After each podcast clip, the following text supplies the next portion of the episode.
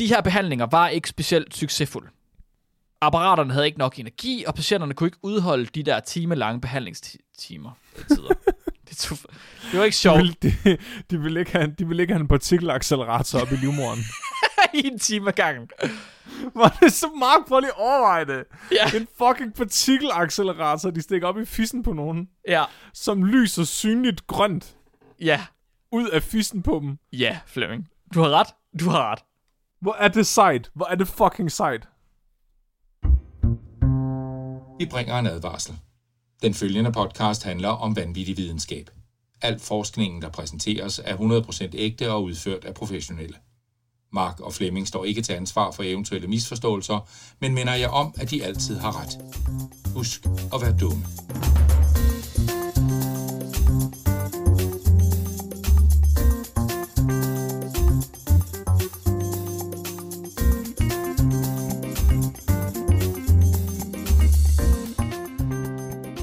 Hej alle sammen, og hjertelig velkommen til Videnskabeligt Udfordret. Jeres podcast om vanvittig videnskab. Jeg kan se dine knogler, Flemming. Og jeg er radium i din lomme, Mark Lyng. Uh. Radium. Radium. Radium.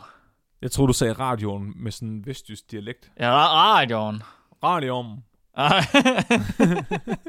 Ligesom hom, hom, håndklæde. Hom- Hom håndklæde. Hon, håndklæde. Sagde du radium? Jeg sagde radium. Er det, lavet, er det det, radioer er lavet ud af? Jeg er faktisk lidt i tvivl om, hvad radium er.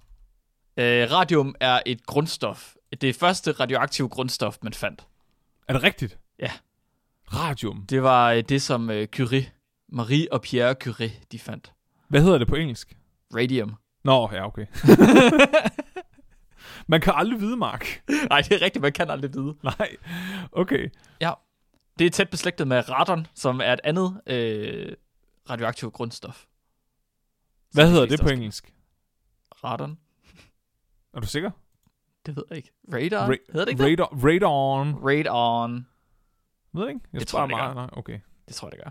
Undskyld, Mark. Hvad, så vi skal snakke om stråling i dag? Vi skal snakke, rad- vi skal ja. snakke om radioaktivitet i dag, ja, Flemming. Fordi vi skal snakke om stråling. Og Uh. øhm, dagens afsnit skulle egentlig have handlet om noget andet, end det kom til at handle om.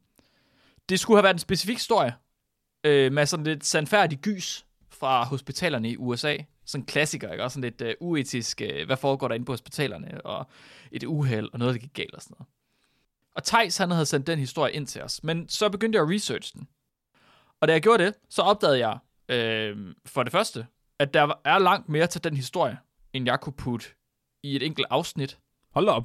Og for det andet, historien bag, altså den verdenshistorie, der ligger bag den første historie, er mindst lige så tosset, som den her gyserhistorie, den er. Uh. Ja, så øh, Flemming, i dag der skal vi tale om udviklingen af radioaktiv stråling som behandling mod cancer. Og andre ting. Radioaktiv stråling mod cancer. Ja, så det er, øhm, kan man slå cancer ihjel med cancer? Det er ret sejt. Så det er ligesom at bruge ild til at slukke ild med. Ja, det er præcis det samme. Gør man egentlig ikke også det med nogle skovbrænde? Det ved jeg ikke noget At som man helst om. brænder sådan et bælte af rundt om skovbranden, sådan så I- ilden kvæler sig selv. I så fald, Flemming, så er det en perfekt analogi, for det er præcis det, man gør her. Okay, så siger vi bare det. Det er det, vi siger. Ja. Det er fight fire with fire, men med cancer. Okay. Så det er ligesom, Yes. når jeg får mine børn til at opdrage hinanden. Jeps. Så når mit barn laver et tantrum, så får jeg bare et andet barn til at få et tantrum på det barn. Og så, Så cancer lige så hinanden ud, så der får negativ interferens. Eller Ja, destruktiv ja. interferens. det er i hvert fald ikke mit problem længere. Nej. ikke før de slår hinanden ihjel. Nej. Fight. Så Flemming, øh, vi skal tale om stråleterapi, som det hedder på dansk. Eller radiotherapy, som det hedder på engelsk. Radioterapi. Radi- radioterapi. Er det, en, de, er det en del af lydterapigruppen? Hmm. Det der, hvor Godt. man spiller harpe for sin blærebetændelse. Sådan. Det kunne man jo godt argumentere for, fordi det er jo stråling det hele. Det er altså om Ja. stråler og bølger. Wow, wow, Mark. Ja. Er det, det er næsten healing, det her kan gøre. Uh, oh, damn. Det kan jeg ikke have. Det kan ikke gå. Det er stråling og bølger og radio og... Er det healing? Altså, det er jo bare elektromagnetisme. Altså et eller andet sted, du snakker om nogle usynlige bølger, man ikke... Altså, Man kan måle dem. Man kan ikke måle healingsbølger. endnu. det er bare... bare fordi vores udstyr ikke er specifikt nok. Ja, vi har ikke fundet ud af, hvad det er for en frekvens rosenkvartsen udskiller. Nej, nej, nej. øh, så det skal vi tale om, fordi det, fordi det er en historie, der omhandler forskere som Wilhelm Röntgen, Henri Becquerel, Marie og Pierre Curie og en masse andre mennesker, der fik givet sig selv leukemi i deres færd på det, eller i deres færd på at udvikle det, som de kaldte for en vaginal radiumbombe. En vaginal radiobombe. Radiumbombe. Hvor vaginal? Ja, og det kommer vi til, Flemming. Og så siger Max, vi... er det her et afsnit om sex? Er du ved at snyde mig nu? Overhovedet ikke, overhovedet ikke, overhovedet ikke, jeg lover. det, kommer til at blive, det kommer til at blive meget videnskabeligt lige om lidt, Flemming. Bare Jeg, rolig. vil ikke, jeg skal ikke snakke om klebutis i dag. Nej, nej, nej, det, det, det er fysik, Flemming. Fysik og medicin. Bare rolig. Og det kan man jo selvfølgelig også sige sex er et eller andet sted. Men okay. dig. Det er også stråling. Der er en vis frekvens. Så tak til Tejs for at indsende emnet. Vi starter med historien bag stråleterapi, og i mit næste afsnit kommer vi så til at høre om, hvordan stråleterapi er gået rigtig, rigtig, rigtig, rigtig galt. Woohoo! Ja. Vi starter i midten af 1800-tallet. Det perfekte forskningstidspunkt, Flemming. Åh, oh, det der, vi er født alt for sent. Vi fødte alt for sent. Det var en tid, hvor folk de smagte på deres forskning, og hvor etik det var et fremmedord på alle sprog. Og man bare gav, man gav bare sine eksperimenter til børn på gaden. Men børn på gaden var eksperimenter. For alle. Også i det her tilfælde. En del forskning gik på det her tidspunkt ud på at undersøge, hvad der skete, hvis man satte, tr- wow, hvis man satte strøm til forskellige ting. Ja. Øh, stor strøm, lille strøm, stor spænding, lille spænding. Alt var interessant, fordi strøm var ret nyt, og man havde ikke prøvet det før, og øh, kunne det ikke være lidt spændende at sætte strøm til det der glas? Til, okay, jeg forstår dem, der kigger på et lig og siger, skal vi prøve? Ja. Men glas? Ja, så Flemming, der var en, en, nogle tyske forskere, en del tyske forskere i virkeligheden, der øh, fik en hobby, måske en karriere, i at sætte strøm til et glasrør uden luft i. Et tomt glasrør. Mark, Ja. er det elpæren? Nej, det er det faktisk ikke, fordi i elpæren, der sætter man strøm til et metal inde i et glasrør. Det Øh, andet, okay, så er det andet jo bare kedeligt. det andet her, der var ikke, der var ikke noget i. Der var, der var nogle elektroder, jo. Hvor, hvor, hvordan kommer man frem til det? Jamen så... Hvordan, man sætter strøm til noget glas, og så siger man, nå, der er sket ikke noget. Hvad, Så, okay. så spørgsmålet var ligesom, hvad vil der ske? hvad, hvad så? så Flemming, en, en tysker ved navn Julius Plücker, han gjorde det her som en af de, en af de første, og han opdagede, at hvis man satte høj spænding på et glasrør med vakuum, så begyndte den at lyse. Sådan en giftig æblegrøn farve. Så okay, så det er en elpære. Det er ikke en elpære, Flemming. Det er ikke en elpære. Jeg siger det igen. En elpære, det er et, et glasrør med vakuum, men hvor du har et specifikt stykke metal inde i. Det metal, det bliver varmet op af den elektricitet. Det er derfor, at du får lyset ud af den. Men Mark, Der var ikke noget i det her glasrør. Det var bare vakuum. okay. Så det er den der, det er den der, det er den der tankegang, som, altså, som gør, at nogen stikker deres penis ind i en plastikflaskehals, indtil de dør af organsvigt, og andre laver op, sindssyge opfindelser, der kurerer cancer. Ja. Hmm, kan vide. Den her, t- den her tankegang, og det, der kommer lige om ikke alt for længe, Flemming. Der, der er en, en, meget an, en meget specifik anden tankegang, der er også rigtig vigtig for, at man enten stikker pikken ind i en colaflaske, eller finder kuren mod cancer. Så Julius Plücker, han opdagede, hvis man satte høj spænding på et glasrør med vakuum, altså uden noget i, så begyndte den at lyse en giftig æblegrøn farve. Sir William Crookes, han fulgte op ved at finde ud af, at farven den opstod i den negative ende af røret. Så når du sætter en spænding på, så har du en negativ og en positiv pol. Og farven, lyset, opstod så ved den negative ende af røret. Det vil sige der, hvor at elektronerne de kommer ind. Han døbte lyset katodestråling. Fordi den negative elektrode hedder en katode. Det kan du godt huske, Flemming, fra gymnasiet. Ja, fordi jeg, en katte gør mig negativ. Det er sjovt, jeg har også hørt det med katte før, jeg har aldrig forstået den. Jeg har hørt and, som, altså and i noget som positiv. Så skal man huske på, at and var positiv. Ja, man bliver positiv om, om ender og negativ om katte. I guess. Det giver da mening. Det er da verdens bedste huskeregel. Så William Crookes, han døbte lyset for katodestråling. Den ungarske Philip Lenard, tog det skridtet videre, da han faldt ud af, at strålingen i sig selv, det lys her, faktisk bestod af små partikler. Små bitte, bitte, bitte elementer, der var mindre end selv luft. Mindre end luft. Mindre end luft. Husk, Mark, Midten af 1800-tallet. det, du kan ikke, hvordan? Du kan ikke bare sige noget mindre end luft. Jamen, jo Flemming. Hvad Nej. er mindre end luft? Men Mark, hvad er luft egentlig? Ja, Flemming, okay, godt spørgsmål. Det ved du godt. Hvad er luft egentlig? Okay, Mark, luft, ikke? Ja. Det er lavet af gas. Ja, hvilke gasser? Hold nu kæft. Der er kvælstof, Der er kvælstof, der er rigtig meget kvælstof. der er ilt, Der er ilt.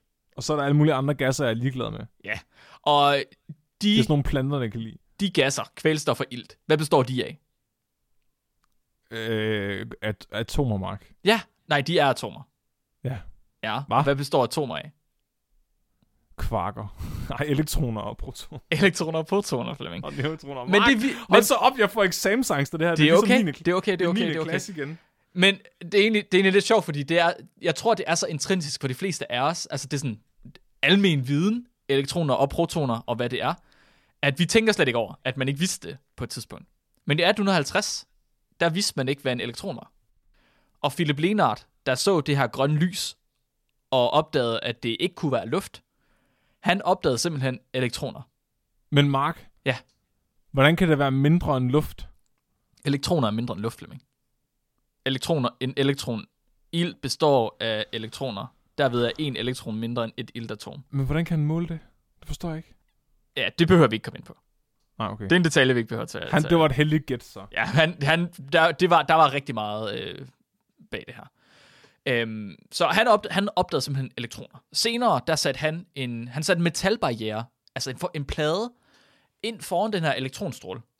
Du ved, nu havde han ligesom skudt, øh, han, de havde skudt noget strøm igennem noget vakuum, og så var de sådan lidt, hvad så hvis vi sætter noget metal ind, som den her stråle kan ramme? Hvad sker der? Da han gjorde det, så k- skete der simpelthen det, at der fra metalpladen, der blev ramt, kom en ny stråle. En anden stråle, som ikke var elektroner. Og så fordi, at han var mand og kedede sig lidt, så begyndte han at pege den her stråling mod ting. Sin klunker. Ja, for, blandt andet. Det var ja. Ja. han nok lidt træt af, da han ikke fik nogen børn senere. Men han pegede den mod ting. Han var kemiker, så han pegede den også mod en del kemiske ting. Og øh, han opdagede, at når han pegede strålen på bestemte ting, så begyndte de at lyse. De her ting, han pegede strålen på. De begyndte at lyse op, skråstreg, fluorescere, som det hedder. Og han opdagede også, at man kunne ikke bremse den stråle med sådan noget som for eksempel en hånd. Hvis han holdt sin hånd ind foran strålen, Ja. og lod strålen skyde igennem hånden og ramme de der meka- kemikalier, der lyste op på den anden side, så lyste de stadig op, som man havde hånden foran. Mark, det er sjovt, ikke? Fordi når jeg tænker stråling, og jeg tænker stråling i så høje mængder, at det lyser visuelt, at du kan se det med øjet, så får jeg lyst til at sige, at det er en dårlig idé at putte sin hånd ind foran. Øh, det, er en, det er en god intuition. Hold fast ved den. Vær klar over, at man har aldrig nogensinde oplevet noget, der minder om det her på det tidspunkt. Og det der med at have stråling, der kunne gå igennem en hånd, var på det her tidspunkt bare sådan, når det skulle da meget sejt. Det har jeg da ikke set før. Der var ikke ligesom, det, det gjorde ikke ondt jo. Der var ikke noget tegn på, at det skulle være farligt overhovedet. Men jeg vil sige, at din intuition er rigtig, rigtig skarp. Den, den skal du holde fast i. Okay, fordi Ja. jeg, t- jeg tænker, de eneste historier, vi ellers har haft med her på podcasten, hvor, hvor der har været stråling med, som har afgivet lys, Ja, det har været i vores afsnit om Auchi, uha. og, Uha. Oppenheimer, og så Oppenheimer, ikke? Men, Jo. men Øhm, lavede Nu- vi nogensinde et Oppenheimer-afsnit? Nu laver jeg lige en lille teaser for. Ja. det næste afsnit, jeg kommer til at lave. Det kommer vi til. Okay. Vi kommer til seks individuelle episoder med stråling, øh, hvad skal man sige, uheldig stråling, der var kraftigere end Auchi. Inde på hospitaler. Nå, Ja, men det kommer vi til, Flemming. Det er ikke det, vi skal i dag. Men ja, god intuition. Så Philip Lenard, han opdagede det her med, at han kunne bruge strålen, den nye stråle her, til at få ting til at lyse op. Øh, og at han kunne ikke kunne bremse den. Den blev ikke bremset af hans hånd. Og til sammen, så forklarer alle de her opdagelser, som Julius Plüger og William Crookes og Philip Lenard, de fandt, Øh, det forklarer faktisk en stor del af det, vi ved om elektromagnetisk stråling. Synlig lys, radiobølger, mikrobølger, X-stråler, gammastråler. Det er alle sammen forskellige typer af elektromagnetisk stråling, der ligesom er defineret ved deres bølgelængde. Og derved også deres frekvens. Så synligt lys, for eksempel, er elektromagnetisk stråling. Det har en bølgelængde, der ligger mellem ca. 400 og 700 nanometer. Så det vil sige, at bølgen fra den går fra, øh, fra den går op og ned, der tager det 400 nanometer for den. Mikrobølger, de har bølgelængder på millimeter, og radiobølger, de har bølgelængder fra meter og op til kilometer. Des længere bølgelængde, des lavere frekvens, og derved lavere energi. Men som regel så er det også nemmere for en øh, længere bølgelængde at komme igennem ting. Det er derfor, vi kan bruge radiobølger til at kommunikere med, fordi det kan rejse igennem mange objekter. Mm. Infrarød er relativt lav energi, fordi det har en meget lang bølgelængde. Det ligger op omkring 750-800 nanometer. Mens UV, det er høj energi og kan skolde os. Det ligger helt nede på omkring 350 nanometer. Så UV er det omvendte af radio. Mm, ja, Må- ja. Lad, os- lad os sige det. Hvis, hvis du forstår Hvis- det, så lad os sige det.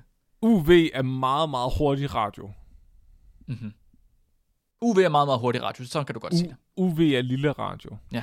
Lille radio. kompakt radio. Ja, ja. Ja, kompakt radio. Elektromagnetisk stråling, der har høj energi, så for eksempel UV, det kan overføre noget af den energi til andre atomer. Sådan at de atomer, de midlertidigt også får en høj energi. Så de, man kan, det kalder man at excitere et atom. Excite på engelsk. Så du kan simpelthen få et atom til at blive sådan helt... "Woo, woo", Hvis bare du øh, stråler på den med en rigtig stråling. Og derfor man skal have solcreme på. Ja, det er derfor, man skal have solcreme på.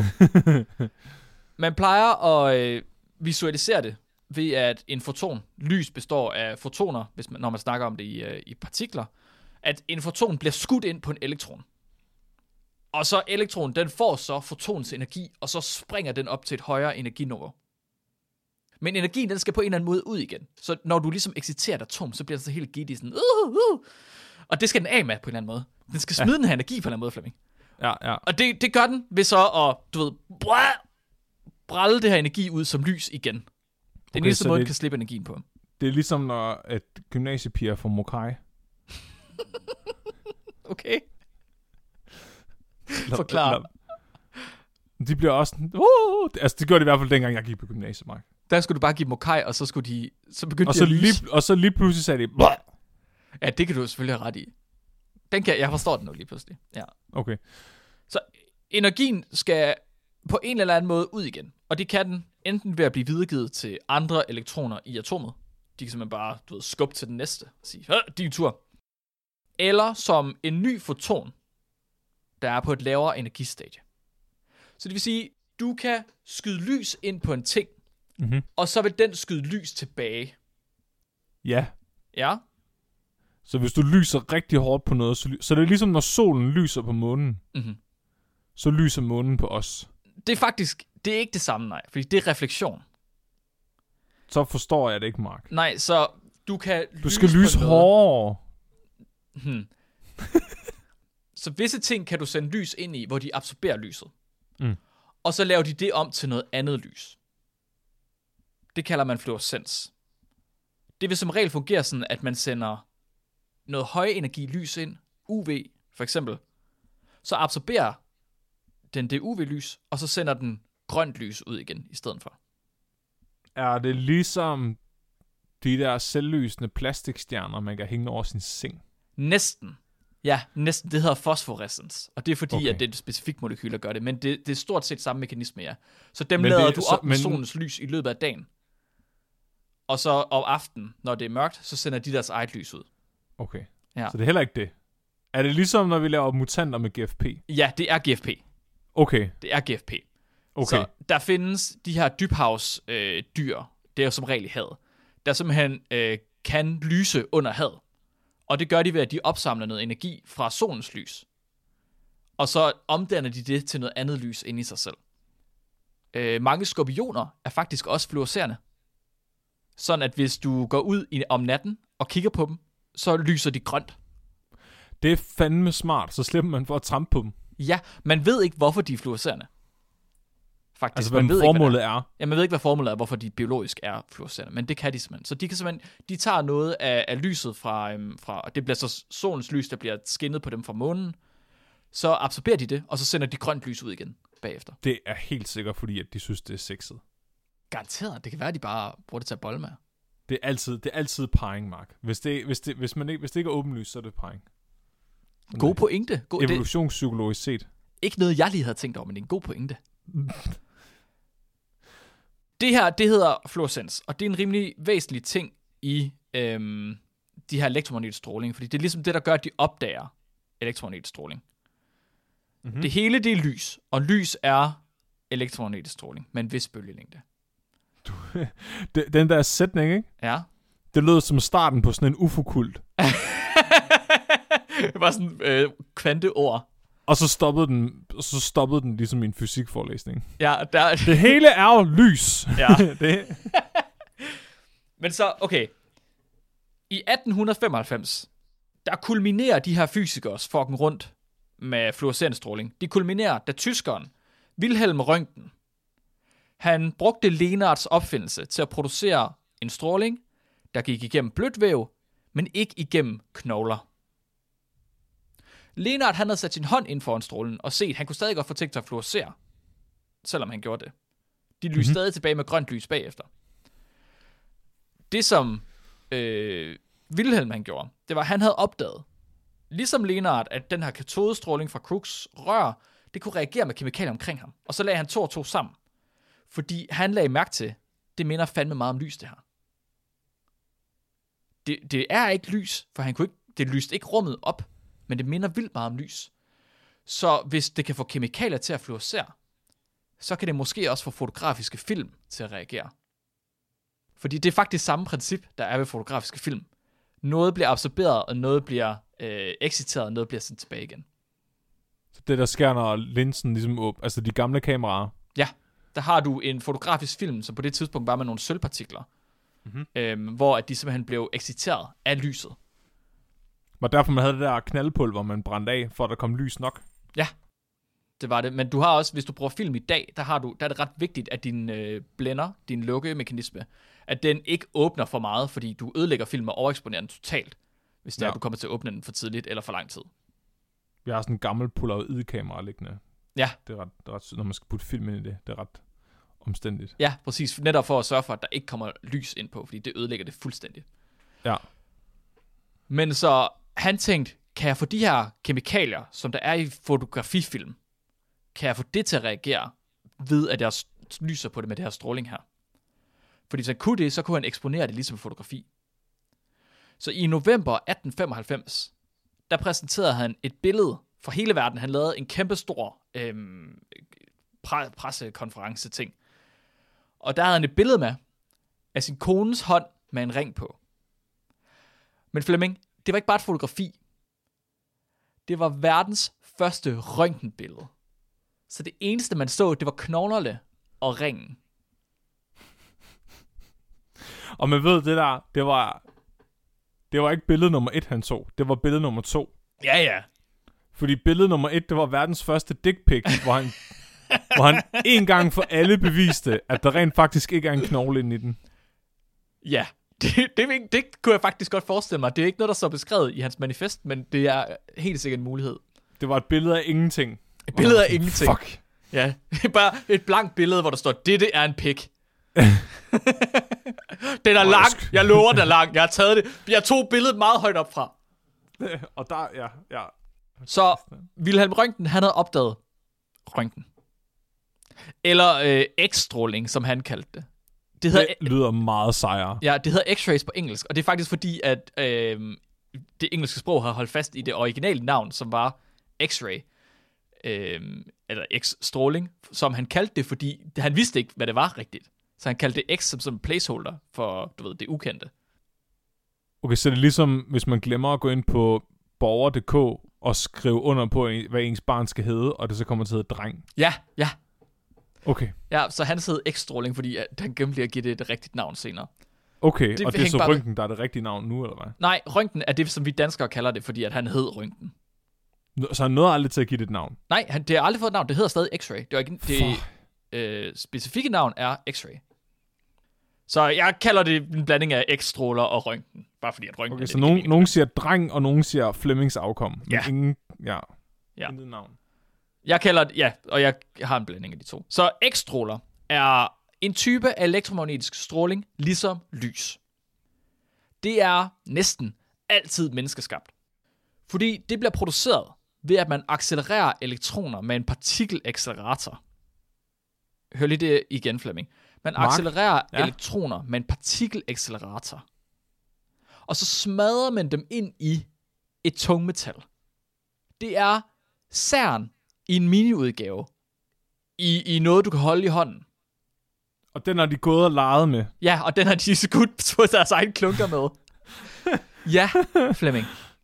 Åh oh, nej. Så- Det, de har fundet ud af med det her, det de har forskere, de ligesom opdaget over lang tid, eller som Røntgen han lagde sammen til sidst, det var, at det her vakuumrør, som de havde, hvor de satte strøm til, der fik de selvfølgelig nogle elektroner til at bevæge sig fra den negative til den positive pol. Når de satte virkelig høj spænding på, så bevægede elektronerne sig meget, meget, meget hurtigt. Sådan vanvittigt hurtigt. Da ham, Philip Lenard, han så holdt en lille metalskive op foran, så havde han brugt tungsten. Og når elektroner de smadrer ind i tungsten, Mhm. så bliver noget af energien fra elektronerne absorberet. Og så bliver det smidt tilbage igen. Der bliver smidt noget nyt energi ud, der så er røntgenstråler. Elektronerne, elektronstrålen i sig selv er ikke særlig kraftfuld. Den kan du blokere ret nemt. Du kan blokere den med murstensvæg. Men det, at du rammer den her tung, øh, tungstensplade, det gør, at du får produceret en foton i stedet for en elektron. Er det den, man skal stikke ind i munden hos tandlægen? Nej, altså... Så de, den, den, du stopper ind i munden, det er filmen, som de eksponerer. Nå. Så inde i maskinen, som de bruger, den de stikker ned ved siden af din kind, som er gigantisk, der er en partikelaccelerator inde i, og en lille metalplade til at generere røntgen. Okay. Så du sidder faktisk ved siden af en partikelaccelerator på det tidspunkt. Det er en rar tanke. Ja, er det ikke det? Ja. For de kan se, om Kaius og Bactus har fucket med en. Ja, og jeg kan fortælle dig, at der skal bruges rigtig, rigtig, rigtig, rigtig meget energi for at generere energi nok til, at du kan lave røntgenstråling. Det er jeg glad for at høre, at det faktum, at jeg ikke er ordentligt god nok til at børste mine tænder, ligesom er med til at ødelægge verden. Ja, det er det. I det mindste, så kommer den energi ikke, altså, den bliver filtreret til røntgen. Så det er ikke sådan. Okay. at du bliver ramt med elektronstråler. Det ville jo være rigtig træls, hvis det var sådan noget, der kunne ske. Åh oh, nej. Når de her elektroner de bliver accelereret, så har de en langt højere energi normalt, og den energi den bliver så overført fra elektronerne til atomerne i tungmetallet, ligesom vi talte om med lys. Og det er så tungmetallerne, der frigiver en energi som fotoner, der så har en absurd kort bølgelængde. Virkelig, virkelig, virkelig kort og virkelig, virkelig høj energi. Sådan meget, meget, meget høj. Langt højere end UV. Vi taler bølgelængder, der hedder 10 picometer til 10 nanometer. En nanometer 10 i minus... Wow, det kan jeg ikke engang huske. Er det 9? 10 minus 9, og picometer er 10 minus 12, det er. Og, og hvor lå UV? UV ligger på øh, 10 i minus... Hvad er det? 7. Okay, så sol, du, solcreme er ikke nok til at hjælpe dig længere. Solcreme gør ingenting her, Flemming. Nej. Det, det, altså, røntgenstråling har cirka 350 gange mere energi end UV-stråling. Er, men forsk, altså, er, det, er det tilsvarende? Altså, er det ligesom forskellen på radio og UV? Nej, Ja. Er ja, forskellen fra UV til røntgen? nej der, er- der er længere forskel fra radio til UV, Okay. end der er fra Jo. UV til røntgen. Når jeg røntgen var over flere meter. Okay, ja. Det fucker altid med min hjerne, at radiobølger er så lange. Ja, radiobølger er vildt lange. De kan blive kilometer lange. Det er så underligt. Sådan helt åndssvagt. Men Flemming, man vidste ikke endnu, at røntgen havde så meget energi, som det havde. Og det her forskning, det var forskning, der havde været undervejs i 40 år. Og folk havde faktisk kigget efter det her med ret stor spænding, fordi man så ret meget potentiale i at lyse noget igennem en hånd. Hvor er det sindssygt at leve i 1800-tallet. Mhm. Og sådan, du ved, alt hvad du har set, er sådan afføring på gaderne Ja. og din søster. og Og lige pludselig så står du med et eller andet, der kan få ting til at lyse i samme farve som Mountain Dew. Ja. Og så tænker du ikke på noget tidspunkt, kan vide, om det her det er farligt. Det. kan også bare være, du ved, de er jo faret af, af samtiden. Og på det tidspunkt, der døde folk jo af kolera, tuberkulose, sådan i øst og vest. Så det her, det var bare sådan lidt, nå ja, det er da ikke farligt. Nå, nej, det er nok. Åh oh, ja. Jeg bliver sgu nødt til at gå hjem nu. Jeg skal hjem og drikke tyndskid. Ja. Det er den tid på tæve- dagen. Og, ja, ja. Nå, jeg har et stramt program. Jeg skal også nå at tæve mine børn bagefter. Men hvis jeg ikke er død, så kommer jeg tilbage i morgen og leger med, med stråling. igen. Ja. ja, livet var alligevel så kort. Du nåede ikke at dø af den cancer, du fik af stråling, Flemming. så da Røntgen han annoncerede sine ekstråler, der gik hver verden totalt i selvsving. Som i alle opdagede med det samme, hvad potentialet var bag de her nye stråler.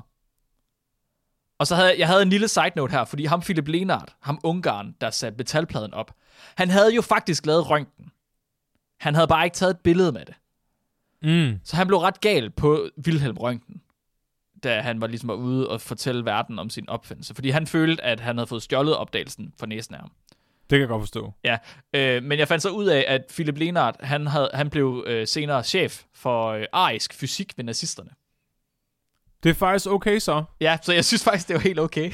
Men er det i virkeligheden, altså du ved, ja ja, han blev en superskurk senere, Ja. men var hans origin story i virkeligheden, at det var fordi, de stjal opfindelsen frem? Ja, han, øh, ja, det kan faktisk godt være. Han...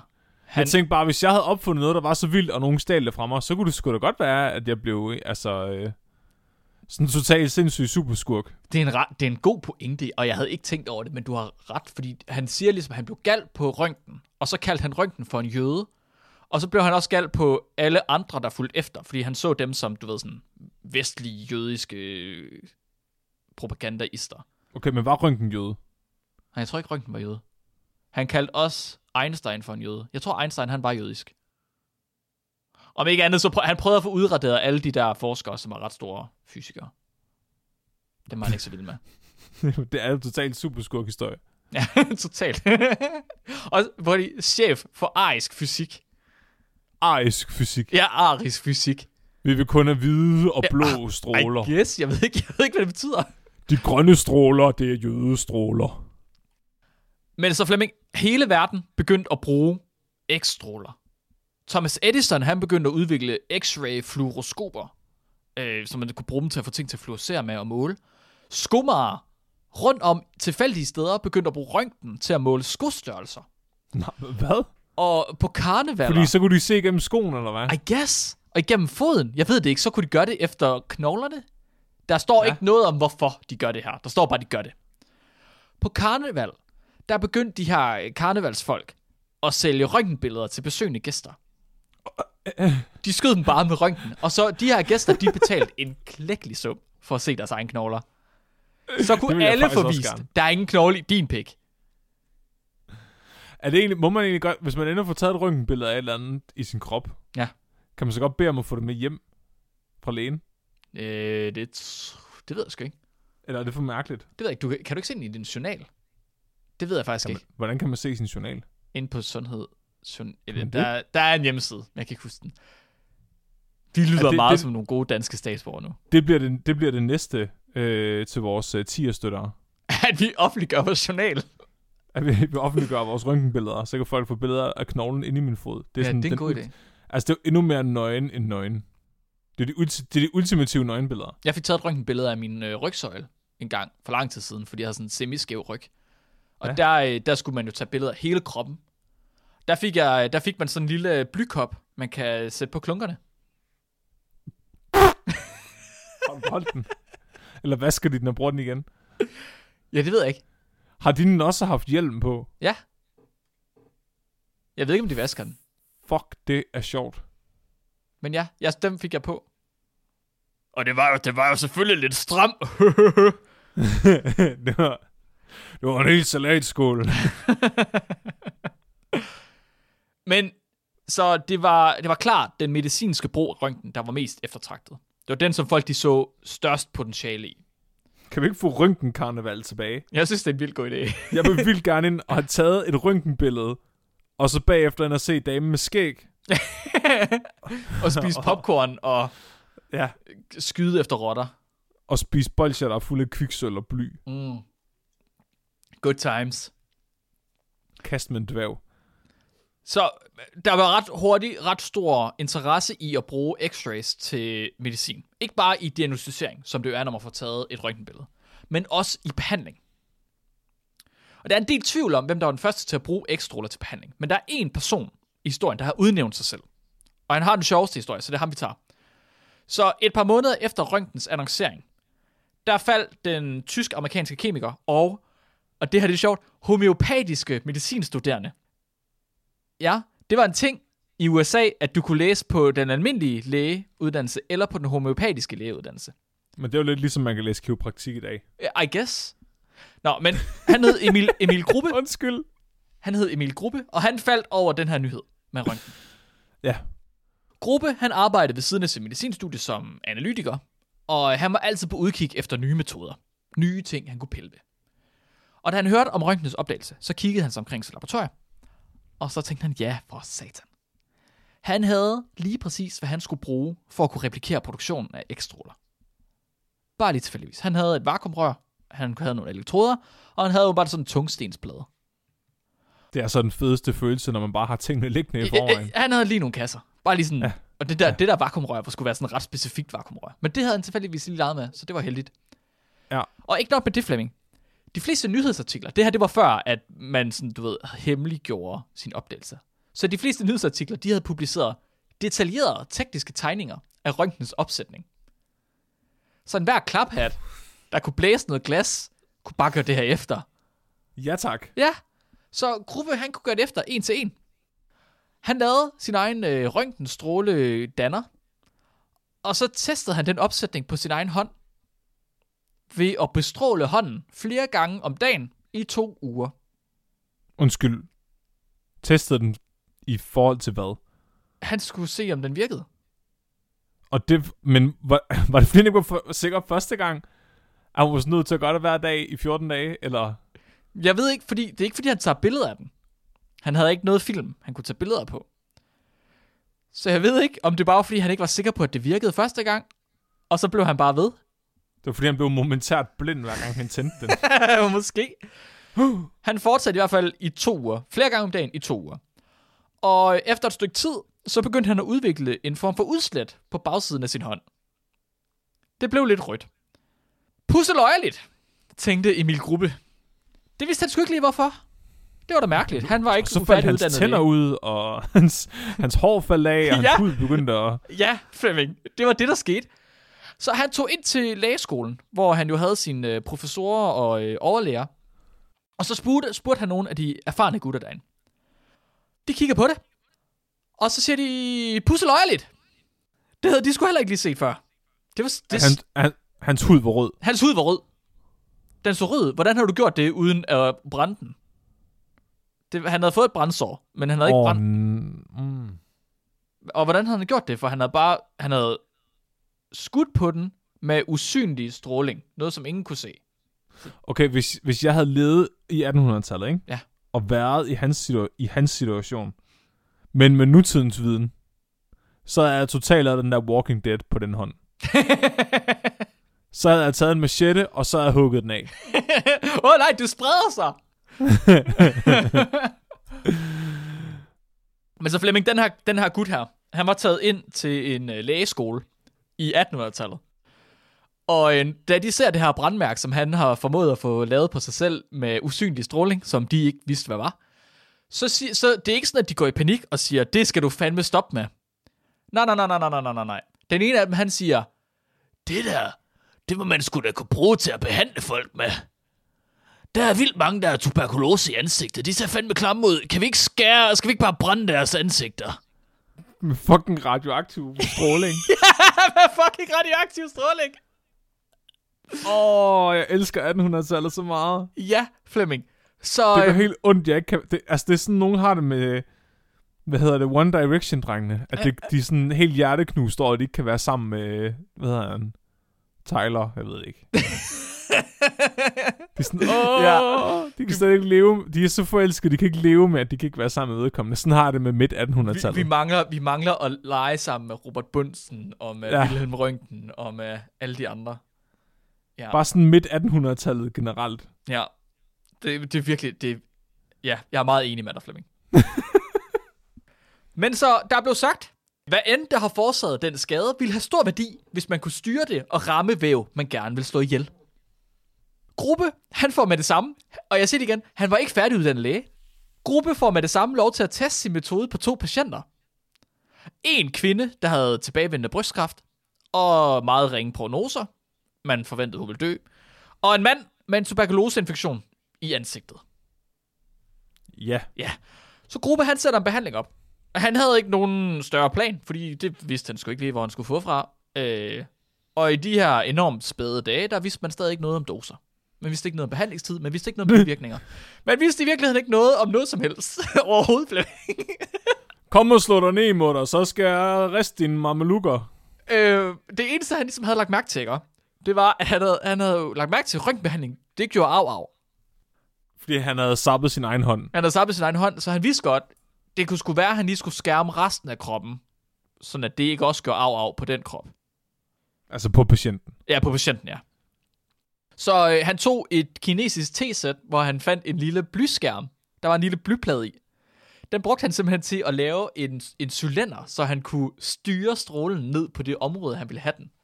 Og det er sejt. Det er ret sejt. Han vidste jo ikke, at bly ville være det smarteste til at skærme. Det var bare Men, øh, tilfældigt. Det var bare tilfældigt. Bare fordi det er nemt at, bo- at bøje. Og nu siger jeg selvfølgelig, siger legenderne. Fordi der er også sået rimelig mange tvivl om, hvorvidt den her historie er sandfærdig eller ej, fordi han selv har rapporteret den som værende, du ved, den ægte sandhed 30 år efter han gjorde det. Okay. Ja, så vi skal lige tage det med et lille grænsalt.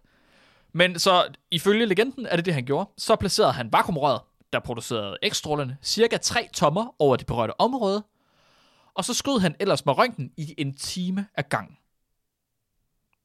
Det gjorde han i 17 dage, og så sagde han, så, nu er du færdig. Nu er jeg færdig med at riste dine babser. Baseret på absolut ingenting, så jeg besluttet mig for, at nu er behandling overstået. Ja, ja. Øh, 60 dage efter røntgens annoncering af sin opdagelse, der var den allerede blevet brugt på desperate patienter for at behandle deres sygdom. Begge patienter skulle angiveligt være døde inden for en måned efter behandlingen.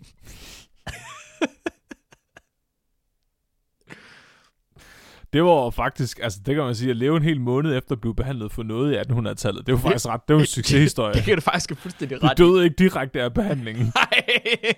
De fik lov til at dø af sygdommen, i stedet for at blive slået hurtigere, som Ja. alle andre blev af at tage Ja. til lægen. ja. Men du kan ikke... Jeg elsker bare... Altså, man er nødt til at værdsætte den der ånd af, at man finder den her nye teknologi, man ikke forstår.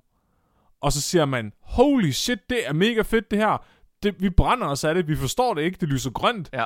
Øh, lad, det er sikkert en god ting. Ja, det, det må da være. Det, det. Men det er, jo, det er jo teknologisk innovation, Flemming. Det er jo et vidunder. Alt, alt, hvad vi ikke forstår i dag, det er ondt. Ja, og det, ja. altså, 5G-stråling, det er fucking ondt. Ja. Og, sådan, og du kan se, det virker, og det gør, og det gør altså, ej. Dengang der købte du det sammen i popcorn og ved siden af en fucking clown. Men Altså, her, her er kuren på den her pandemi, der har lagt hele verden ned. Og nu skal jeg kraftedeme ikke have Vi har testet den i rigtig mange forsøg. Øh, det skal jeg fandme ikke bryde om noget om. Nej, Må jeg ikke få noget af det der radioaktive stråling, som vi kunne lige have prøvet på, det, på ham der Carstens hånd? Åh, jeg har brug for 1800-tallet, Mark. Jeg har Ja. brug for 1800-tallet. Så øh, Røntgen selv, altså Wilhelm Røntgen, han var ikke selv klar over, at stråling havde nogen effekt på biologisk materiale. Han havde kun testet på kemikalier. Det blev man hurtigt klar over, da både patienter og operatør øh, gang på gang udviste inflammation og hudændringer på hænder og øjenlåg, og hår begyndte at falde af efter behandlinger. Uh. Det skal siges, den første behandling var 60 dage efter, at Røntgen han havde sagt, her er stråling, brug det som jeg har lyst. Næsten lige med det samme efter den første behandling, der, er det, der siger man, det skal bare implementeres. Det er fandme fedt, det der, det skal vi fandme også have. Det skal vi sgu også bruge, det der. Og så begyndte folk bare at tabe øjenlåg og øjenvipper og hud og hår og pis og papir. Der var selvfølgelig ingen standarder for behandlingerne endnu heller. Fordi det man havde var en... Altså man havde et rør, som man kunne sætte noget, noget strøm til. Men man vidste jo ikke, hvad der kom ud af røret. Man havde ingen anelse hvad der kom ud af røret. Man vidste bare, at det lyste ting op. Alt det blev udført med hjemmelavet grej. der nogenlunde mindede om det, som akademikere de selv havde brugt i deres laboratorium. Du ved, man havde nok lige en fysiker ansat på hospitalet, der kunne tape noget sammen, sådan at det mindede om det røntgen, han havde brugt. Ingen havde styr på, hvor meget stråling man fik. Og den bedste standard, man havde, det var den intensitet, der skal til for at røntgen fotografere en mands hånd på 15 cm afstand ved eksponering i et minut. Det er også sådan, jeg laver videnskab. Mange operatører, de gad ikke lige det der. Så de øh, målte intensiteten på sig selv ved at bestråle deres egen hud, og så indstille intensiteten, sådan at huden den blev rød og irriteret på 60 sekunder. det, ja, Det kaldte de for øh, dermatitis-dosen. dermatitis-dosen. Ja. Det er også sådan, jeg tester, om, øh, om min stegepande den er varm nok. Da jeg stikker hånden på den, Ja. og hvis jeg, hvis jeg siger af, ja, hvis det gør ondt. så, så kan jeg gå i gang med at lave mad. Så, så det, ja, Flemming, du, du er, du, du, er du ikke sikker, er du sikker på, at du ikke er fra 1800-tallet? Jamen, det, det kan godt være, at det, jeg bare, øh, ja. Din tankegang, den passer meget godt ind. Men jeg kan godt mærke, at jeg bliver sådan helt ked af det nu, fordi jeg ikke kan få 1800-tallet. Jamen, jeg ved det godt. Så det eneste, man ligesom vidste, det var, at patienterne var nødt til at blive behandlet i lang tid, for at få en høj nok dosis til at slå cancerceller ihjel, for eksempel. Man havde også en idé om, at det nok ikke var smart at ramme andet væv mere end højst nødvendigt. Så man gjorde, hvad man kunne for at snævre de her behandlingsområder ind. Så man videreudviklede selvfølgelig rigtig meget, og der er blevet udviklet specielle katoderør til at stoppe i munden på folk for at behandle mundhulecancer. Der er blevet endda udviklet røntgendildoer, som man stoppede op i væggene for at slå livmoderhalskræft i stykker. Det er fandme smart, Mark. Ja, og jeg har... Øh, de der røntgendildoer var ikke små, skal jeg lige sige. Fordi Hva? de der, de der vakuumrør, øh, rør, de skulle bruge, de var pænt store. Men de var også, du skal tænke på, at de her, de var designet til 1800-tals kvinder, Yes. som havde født 16 børn, Jeg lagde, et, da de øh, var 14. jeg, jeg lagde e- en illustration op på Facebook, på Facebook-gruppen her for, øh, altså på uger siden, hvor at man simpelthen kan se en figur af en kvinde, der får øh, behandling mod sin livmoderhalskræft. Hvor hun sidder i en sådan gynekologstol med benene oppe, med sine fine, øh, fine sko på, og så et spekulum, der lige åbner op, og så ellers bare røntgen. Lige, dirk, lige durk op i livmoderen. Lige i livmoren. Lige i livmoderen. Ja. Men så, de her behandlinger var ikke specielt succesfulde. Apparaterne havde ikke nok energi, og patienterne kunne ikke udholde de der timelange behandlingstimer. Tider.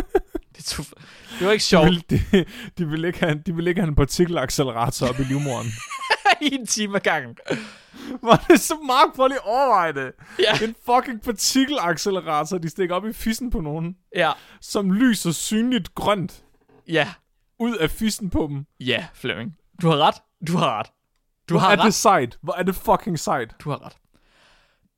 På det tidspunkt her, der var energien ikke høj nok. Man måler energien her i kilo elektronvolt, altså hvor mange elektroner man kan spytte ud, og hvor, hvor hurtigt de egentlig er.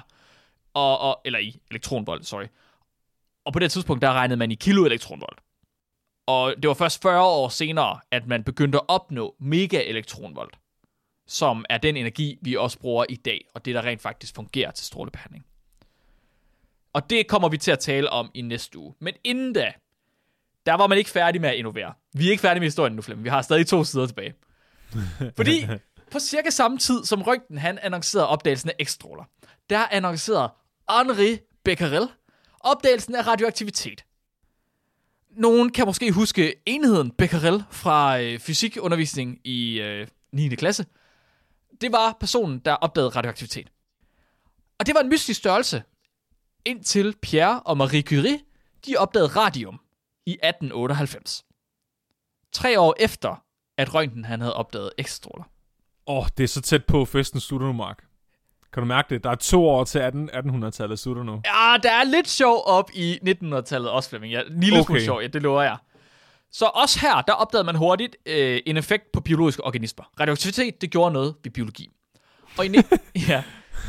Og i, Den der fisk med tre øjne fra, fra Springfield. Ja, ja. I, I 1901, der følte man sig nødsaget til at rapportere effekten på det menneskelige væv. Fordi Henri Becquerel, han øh, gjorde ligesom Marie Curie, og gik rundt med prøver i lommen. Men lige pludselig var hans lomme fuld af tumor. ja, så han har gået rundt med et lille glasrør med, øh, hvad hedder det, radium. Og øh, da han tog sin jakkelomme, eller sin jakke af, der så han så, at han havde fået voldsom inflammation af at bære rundt på det her rør. Og det var så, det var Pierre Curie, altså Marie Curies mand, der, der forstod, at den her bivirkning, som de så det som, den kunne bruges medicinsk. Så han og Marie, de donerede noget af deres materiale til et hospital i Paris, hvor man simpelthen bare, man ville også gerne behandle cancer. Man havde fået samme idé, som man havde med røntgen. Og det man gjorde, det var, at man tænkte, kan man, nu virker det jaklommen, kan man bare tape det fast på folk? så hvis du, okay, så hvis du render rundt med en, en cancertumor, ja. så vil det bare tage et stykke radion, radium Ja, og tape fast ja, på din tu... ja, Flemming. Det kalder man, kaldte man Curie-terapi. Ja. Ja, Det er faktisk krystalhealing, bortset fra, at det gør noget. det er så tæt på, som krystalhealing, altså på, så tæt på krystalhealing, som det kan være. Den eneste forskel er, at det er effektivt. Så øh, radium, øh, altså øh, grundstoffet, det udskiller både alfa- og gammastråling. Flemming han talte om alfastråling i sidste uge, ikke? Et Jo. helium øh, øh, partikel. Øhm, og den er jo egentlig kæmpe stor og slet ikke elektromagnetisk stråling. Men øh, gammastråling til gengæld, det består af fotoner. Oh, det er den slemme. Det er den, man Det er den slemme. Det er den, vi har snakket om indtil nu. Det er elektromagnetisk stråling. Og øh, de fotoner, der er i gammastråling, de har bølgelængder fra 10 femtometer til 10 nanometer. Altså 10 i minus 15. meter op til 10 i minus 12. meter. Kan man sige, at alfastråling, det er ligesom at få sparket en fodbold i hovedet. Ja. Og betastråling, det er ligesom at blive ramt i hovedet med en golfbold, der bliver skudt afsted med en golfkølle, hvor... øh, Gammastråling gamma- er at blive skudt i hovedet på klodshold med en snigeskytterriffel. Ja. Ja. Du ved, en af dem, man ikke må stå op og skyde med, fordi så skyder, så ryger en skulder eller så vælter du. Ja, så vælter du. Ja. Der er, ja, der er fart på. Gammastråling kan være, når det er mest energirigt, 1000 gange mere energirigt end X-stråler. Der i forvejen var 350 gange mere energirig end UV-stråler. Okay. Ja. Din, sol, din solcreme skal... Det hjælper ikke engang noget at give din solcreme solcreme på. Ej, din solcreme, din solcreme skal være lavet af cirka en meter tyk bly. Det er smukt. Ja, er det ikke det? Så nu begynder vi at, øh, at nærme os øh, fors... Nej. Vi nærmer os stadig ikke forskellen fra radiobølger til UV. Ja, om det er tættere på. Det er tættere på, ja. Men, men stadig, stadig ikke helt der, nej. Jeg har virkelig stor respekt for, at folk de taber radioaktive isotoper fast til deres cancertumorer. Altså, det, det er det sygeste bling nogensinde. Jamen, Flemming, vi er slet ikke færdige. Det kan, det kan man sagtens innovere på. Der, er, der findes, tro det eller ej, der findes videreudviklinger på at tabe radium direkte på patienter. Det er ligesom den der, der taber de der øh, små øh, ædelsten fast. Op øh, ved siden af øjet, ikke? Bortset fra, Altså, at det laver det uran. Ja, så det er sådan en selvlysende grøn uran, der bare sidder på din enorme tumor. Så øhm, når man gjorde det her, når man tapede det fast, så var dosen af stråling, som en patient fik, det var direkte bestemt af mængden af radium. Hvor meget radium var der i den glasrør, øh, rør, man havde. Mm-hmm. Og, og de første behandlinger, de involverede meget simpelt at pakke radium ind i en eller anden beholdning, beholdning, beholder, og så stikke den beholder ind, hvor den skulle bruges. I livmoren. Ja, Flemming, i livmoren, for eksempel. Nej, nej, stop. Ikke os radiumdildoer. Øh, det kommer vi til. Det var så det var ikke så tilfredsstillende for folk. Så i de næste par år, der rykkede udviklingen sig i en håndfuld øh, retninger. I den ene retning, der lavede man cremer, og man injicerede radiumsalte direkte ind i tumorer. Radi- radiumcreme. Ja, radiumcreme. Ja. Radium var for... Øh, jeg er ret sikker på, at det var radium.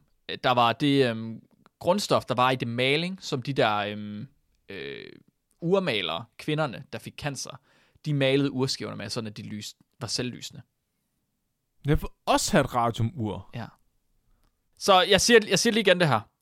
Et radioaktivt grundstof, der producerer stråler, der er tusind gange mere energirige end røntgenstråler, blev knust til et pulver og sprøjtet direkte ind i kroppen.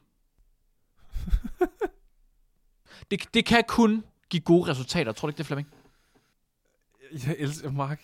Ja, selvfølgelig. Det var sådan, man bliver en superhelt. Ja. Ja, Det er sådan, din, ja. ja. det er sådan, dine lunger bliver til hulk. Man sprøjtede også øh, mættet radongas ind i tumorerne. Eller nogle gange så gjorde man bismut øh, radioaktivt ved at placere det i nærheden af radium. Så der er en eller anden på et tidspunkt i historien, der er blevet behandlet for deres tyktarmskraft ved nogen, der har blæst radioaktiv gas op i røven på dem. Ja. Det er der. Og ikke nok, altså radon, vel at mærke. Men Flemming, så fordi, fordi radium, det var øh, så intensivt, så virkede det som et langt bedre alternativ end ekstråling. Det, det, det, behandlingen var mere effektiv, selvom folk de fik andre typer af cancer, mens de blev behandlet for deres cancer. Man skulle bare lige finde ud af at få det så tæt på tumoren som muligt. Så ved det her med at injicere det i kroppen, det kunne man godt se, det var måske ikke lige det, men hvordan fanden får man det tæt på, men så stadig kan få det ud igen? Så de næste par udviklinger, det var, at man begyndte at lave proptrækkere til at skrue ind i kroppen på folk. Rad- af radium. Øh, øh, ja, så tog man en proptrækker lavet af, altså der var hul, og så kunne man simpelthen sno en beholder med radium ind i den proptrækker, så den kom tættere på tumoren. Okay, så det er en form for universel dildo, der ikke har brug for et hul. Ja, ja, det kunne man godt kalde det. Okay. Øh, man Det lavede er også... en anden dildo. Ja, Er det man lavede også... penis, er der sådan. ja, en andet penis, du har fuldstændig ret. Man lavede også små madrasser, som man kunne lægge under tungen, der så var fyldt med, med radium, så du kunne få det så tæt på som muligt. I nogle tilfælde, så gav man op, så lavede man bare pakker af træ eller kork, så man så tabede de her glasrør med radium på. Så var man sådan, nå ja, så kan du bare sidde i nærheden af radium, så må det være fint nok. I England, der kunne man være så heldig at få stoppet, stoppet det, man kalder for en radiumbombe op i tissekonen, hvis man skulle behandle for, behandles for livmoderhalskræft. En, ra- en radiumbombe. Man kaldte det en radiumbombe. Hvorfor kaldte man det en bombe, Det Mark? gjorde man åbenbart, fordi at den mindede meget om en håndgranat. I størrelsen, eller formen, Og formen. eller... Begge dele, Flemming. Har du set en håndgranat, Mark? Jamen, du ved, de der tyske 2. verdenskrigs håndgranater, den der med en lang stang, ikke? Og så en... Øh... Nå, Granaten i en stangranat. toppen. Ja, ja. Åh, oh, nej. Jo. Og jeg siger bare lige, det var ikke den tynde del, der skulle ind i tissekonen. Okay, så... Okay, men Mark... Så vi er gået fra at putte partikelaccelerator op til livmoderen, Ja. til at putte øh, tyske håndgranater, der er lavet ud af, af radium, Ja. op til livmoderen. Ja. Det er vi. Det er... Jeg, ja. Vi er sunket dybt sidenhen. Ja, det er vi. Bestemt. Det er ikke... Øh, nu, er det, nu er det havenisser og gummiknytnæver. Men igen, Flemming, ikke helt så dybt, som du tror. Og det kommer vi så til i næste uge. så, øhm, kyri- det var kyriterapi, sådan i det store hele. Det blev ved med at blive udviklet. Jeg tror ikke, det bliver brugt i dag. Det kunne jeg ikke rigtig finde noget om. Jeg er ret sikker på, at man ikke lige har lyst til at putte radioaktive ting ned. Men det blev ligesom udviklet til sidst til, at man øhm, lavede telekyriterapi. Hvilket giver lidt mere mening. Så det er tættere på røntgenterapi hvor du bestråler. Så havde du din radium inde i en beholder, hvor du så kunne øh, tage gammastrålerne og øhm, hvad hedder det, dirigere dem ned mod det område, der skulle behandle. Okay. Og fordi gammastråler, de penetrerer så godt, som de gør, så vil det faktisk fungere ret godt. Hashtag bring back kyriterapi. Ja. Kyriterapi, det var generelt problematisk, fordi man kunne ikke skærme hverken patient eller operatør. Så øh, ligesom med Marie Curie selv, så fik de fleste en eller anden form for cancer.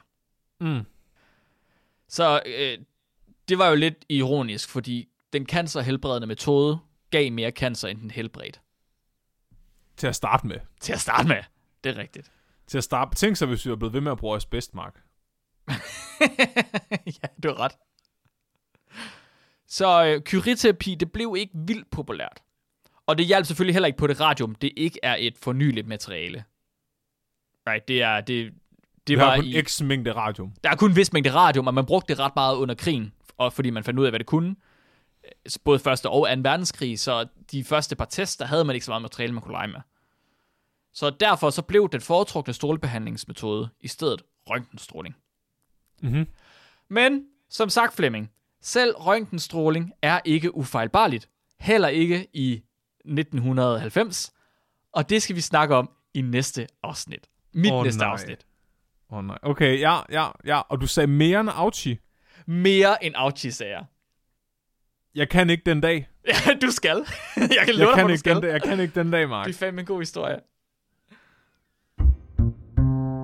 Shit, mand. Tusind tak, Mark. Ja, det var, øh, altså, jeg er helt forelsket i 1800-tallet nu. Ja, ikke også? Igen. Igen. Det er, altså- det er simpelthen... Det er bare smukt, hvad man gjorde dengang, og hvor, hvor ligeglad man var.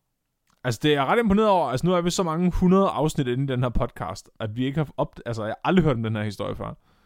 Nej, det har jeg faktisk... Jeg, havde godt, jeg har hørt om den historie, som jeg skal fortælle om næste gang før. Men jeg har mm. aldrig hørt om den her opdagelsen af røntgen. Har aldrig tænkt Nej, det. er heller ikke. Nej. Nej.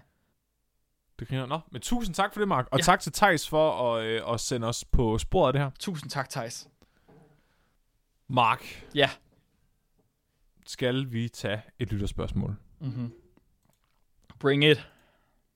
Patrick Lang Sørensen skriver, Hvordan kan det være, at man bliver syg af at sidde i træk kulde for længe, hvis det er bakterier og viruser, der gør en syg? Det gør man ikke. Det gør man ikke, og jeg ved godt, det ikke er særlig comedy for man må ikke lukke et spørgsmål, men det er simpelthen, det gør man ikke.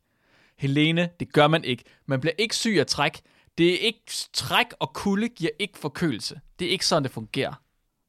Jo. Nej. Flemming? Nej. Jeg vil ikke. Hvorfor bliver, hvorfor bliver man så syg af at få træk og kulde? Det gør man ikke. Det gør man ikke. Det gør man ikke. Åh, oh, det gør man, Mark. Det gør man ikke. Oh. Okay, jeg find, nu finder vi kilder. Nu finder vi kilder. Altså, Skal jeg vi lave det om til et afsnit? Vi kan godt en lave det om til del, et afsnit. en del af det, det er jo fordi, at øh, udenfor luft er klam, og indenfor luft er god.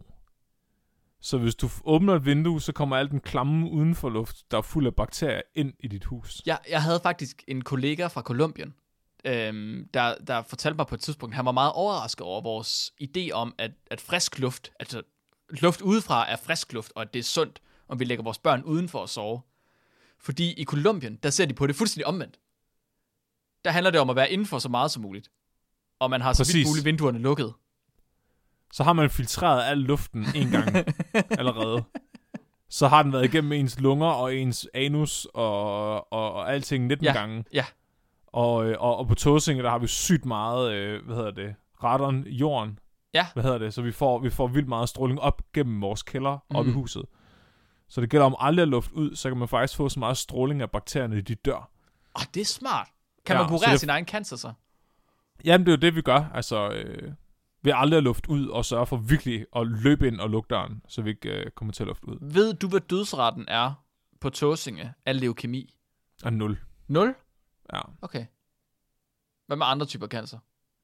Jamen, der er ikke nogen, der dør af cancer herovre. Hold da. Er det, det er fordi, alle sammen bliver kørt ned af en traktor før i når til at få cancer? Ja, ja, ja, ja. Det bliver, bliver et af de vilde høns. Vi har sådan en klippe, alle hopper ud fra, når de bliver 35, fordi så, så, er, de, så, er, de, så er de blevet så gamle, at de er til last for samfundet. det er smart. Ja. Har I set nogen forskel? Altså ved I, om I ligesom er mere sådan, hvad skal man sige, står bedre økonomisk, eller samfundsmæssigt, eller sådan noget, end andre områder i Danmark, hvor vi ikke har vi, har slet, altså, vi har ikke nogen økonomi, Mark. Det er rent bytte. Øh, Det er også en økonomi. ja, vi bytter, vi bytter alting. Ja. Ja. Okay. Men står I så bedre på grund af det? Der er selvfølgelig Absolut. flere, der har høns. ja. Selvmordsretten, og altså al, alle retterne er 0 herovre, Mark. Ah. Alle retterne er 0. Ja. Okay. Hvad med Det, ansættelsesretten? det er perfekt. Er ret 0. Ja, 0. Ja. ja hjem, hjemløshed. Ja, 0, 0, 0. Nå, den er 0. Hvad med folk, der Ja. bor i hus? Der er 0. Der er 0. Det var, Ja, der er 0. er det bare fordi, I ikke samler data ind, så det kan kun Ja, ja, 0? nej, nej. Der er ikke nogen mennesker på Der er Tåsinge. 0 data, Mark. Der er 0 mennesker. Der er det hele 0. Hvis man går ind på Google og kigger efter Tåsinge nu, så finder man bare sådan en blank plet. Ja, ja, vi må lige opdatere Wikipedia-siden på Tåsinge. Så står der bare hvor. 0. 0. Så det, så det er forklaringen, Mark, med træk og kulde. Øh, man, man bliver forkølet af at, at få kolde fødder, eller at få træk. Det gør man. Okay. Det gør man ikke. Jo, man gør. Det gør man ikke. Har du spurgt ChatGPT? Skal vi lige prøve at spørge ChatGPT? Det er faktisk en god idé. Ja, nu formulerer jeg lige spørgsmålet, så alle kan høre det. Does being cold make you sick? Haha! At være kold i sig selv gør dig ikke direkte syg. Ah, så står der, kulde kan svække dit immunforsvar midlertidigt.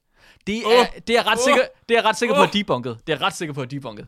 Og jeg er ret sikker på, at det er for- nyligt, det er debunket. Hvis ChatGPT siger det, så er det rigtigt, Mark. Fuck, man. Okay, seriøst. Skal vi lave det til et afsnit? Fordi det kunne Det- godt være sådan det et afsnit, hvor jeg bare rander. Det bliver vi nødt til. det bliver nu, nu. Jeg skulle lige til at foreslå, at jeg kunne tage det med i næste uge, men det har jeg ikke lyst til. Nej, det skal du ikke. Det er en dårlig idé. Det bliver dit problem, det her. Jeg lukker bare. Ta- tak for det, Patrick. Jeg elsker, når, når noget kan få Mark op i en spids. ja, det gør du. Det er, begge. det er din hobby. ja, det er godt, vi kan være fælles om det alle sammen. det er bare nogle gange, det er svært at finde ud af, hvad det er. Mark er blevet meget desensiteret øh, gennem årene med at lave podcast sammen med os. Jeg skulle lige til at sige, Øh, af dig, på grund af dig. Du har desensiteret mig. Der var et tidspunkt, hvor bare det, jeg sagde juridisk set, var nok til at, at pisse dig af. Ja, det er rigtigt. Og nu er du... nu er det ikke engang sjovt at sige mere, for du, du registrerer det ikke engang. Jeg har et filter. Jeg har et Flemming-filter. Der er, kun, der er meget få ting, der kommer igennem mit Flemming-filter fra Flemming. Det er lidt irriterende. Ja. Nu er det som om, vi har, nu har vi byttet rundt, ikke? Nu er det dig, der pisser mig af, ved ikke at blive pisset af, jeg prøver at pisse dig af.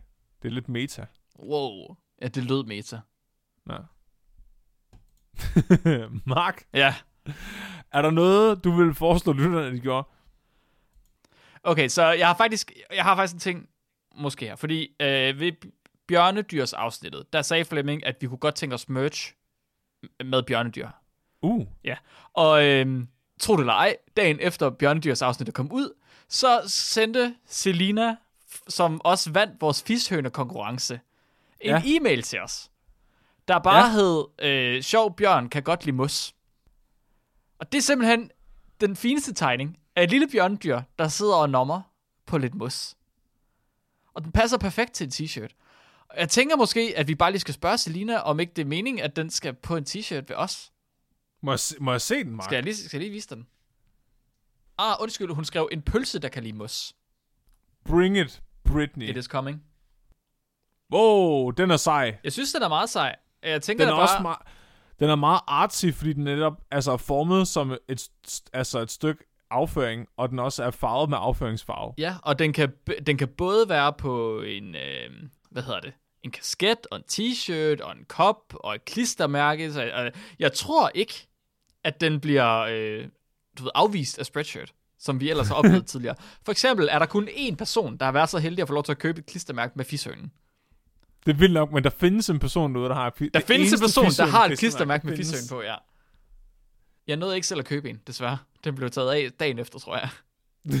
De ville bare ikke have den. De skal ikke have sådan noget anime-porn. Jeg vil vildt gerne være den... Altså bare være altså fluen på væggen for den, den person, der er ansat inden ved Spreadshirt, der sk- har skulle sidde og review fishønen. Ja, også fordi altså, den er gået igennem første review, så den er gået igennem den automatiske review, som de har en eller anden robot til at sidde og gøre. Og Men så der er er der, en personer- eller anden, der er en person, der har skulle kigge den igennem, ja. Der manuelt skulle sidde og kigge på billedet af fishønen ja. Ja. og vurdere, om det var stødende. ja. den her høne, der er en vagina. Men den er jo nøgen til daglig. Men det er en vagina. Men den, er jo, den har jo en kloak. Men man kan ikke se den normalt. Hvorfor kan man se den her? Jeg forstår det ikke. Det er jo et meget filosofisk spørgsmål, ikke? Er det, er det i virkeligheden en vagina med en høne rundt om, eller er det en, en høne med en vagina i midten? Ja, det er et godt spørgsmål, Flemming. Og der Ja. er ingen, der nogensinde vil kunne finde ud af det ved at kigge på deres eget klistermærke længere. Men det er også fordi, Ikke før ved vi ikke, begynder at sælge merch selv i hvert fald. om, vi ved ikke, om, om, om fishønen er... Altså, hvordan den ser ud i 3D. Om det er bare et spørgsmål om vinklen. Holy fuck, er der nogen, der kan modellere i Blender? Fordi så må I meget gerne lave fishøn i Blender. Så kan jeg 3D-printe den. Ej, Flemming. Den skal næsten have en vaginal radiumbombe. Ja. Skal den ikke det? En partikelaccelerator i munden. ja, så øh, jeg tænker, hvis man... Nu spørger vi lige Selina først, men det kan være, at hvis man går ind og kigger på, på webshoppen, øh, ved det, efter det afsnit er kommet ud, så øh, kan man købe en, en bjørnedyrs t-shirt eller kop. Wow. Ja. Tak.